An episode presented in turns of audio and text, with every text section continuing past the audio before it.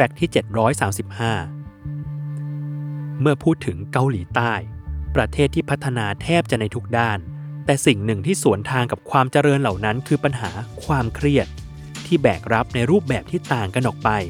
ทั้งเรื่องงานและการใช้ชีวิต โดยมีสถิติที่น่าสนใจว่า ชาวเกาหลีใต้กำลังเผชิญกับภาวะหดหู่ถึง 46.5%และอีกกว่าร้อยละ 70 มีภาวะเครียด ความเครียดและความหดหู่ที่ชาวเกาหลีเผชิญทำให้ความเงียบสงบกลายเป็นของล้ำค่าขึ้นมาทันที และนับวันหลายคนยิ่งมองหาพื้นที่นั่งปล่อยสมองว่างๆ ไม่ต้องคิดอะไร หลบหนีออกจากโลกแห่งความเป็นจริงชั่วขณะ ดื่มด่ำกับธรรมชาติรอบตัว จนเกิดเป็นธุรกิจคาเฟ่ทางเลือก ซึ่งกำลังเป็นที่นิยมในเกาหลีใต้ขณะนี้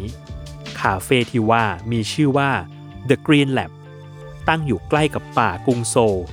หนึ่งในห้องของคาเฟ่ดังกล่าว มีการจัดให้หันหน้าไปทางป่า ที่เต็มไปด้วยสีเขียวของโซลฟอเรสต์และแน่นอนว่าการเข้าใช้บริการในพื้นที่มีกฎเหล็กก็คือ ห้ามพูดคุย และต้องตั้งโทรศัพท์ในโหมดปิดเสียงเท่านั้น เพื่อสอดรับกับความต้องการในพื้นที่ที่เงียบสงบ ที่ปลดปล่อยจิตใจผ่อนคลาย มองต้นไม้ จิบชา และอยู่กับความสงบของตัวเอง นอกจากนี้ กระแสของความต้องการพื้นที่ความสงบ ยังได้ขยายไปยังพื้นที่อื่นๆ นอกกรุงโซลมากขึ้น อย่างคาเฟ่โกโยเซที่ตั้งบนเกาะเซจู และคาเฟ่มองฮิต ที่ตั้งบนเกาะคังฮวา ได้กำหนดพื้นที่เงียบสงบสำหรับลูกค้าที่ต้องการอยู่กับตัวเอง และผ่อนคลายจากชีวิตที่เร่งรีบในปัจจุบัน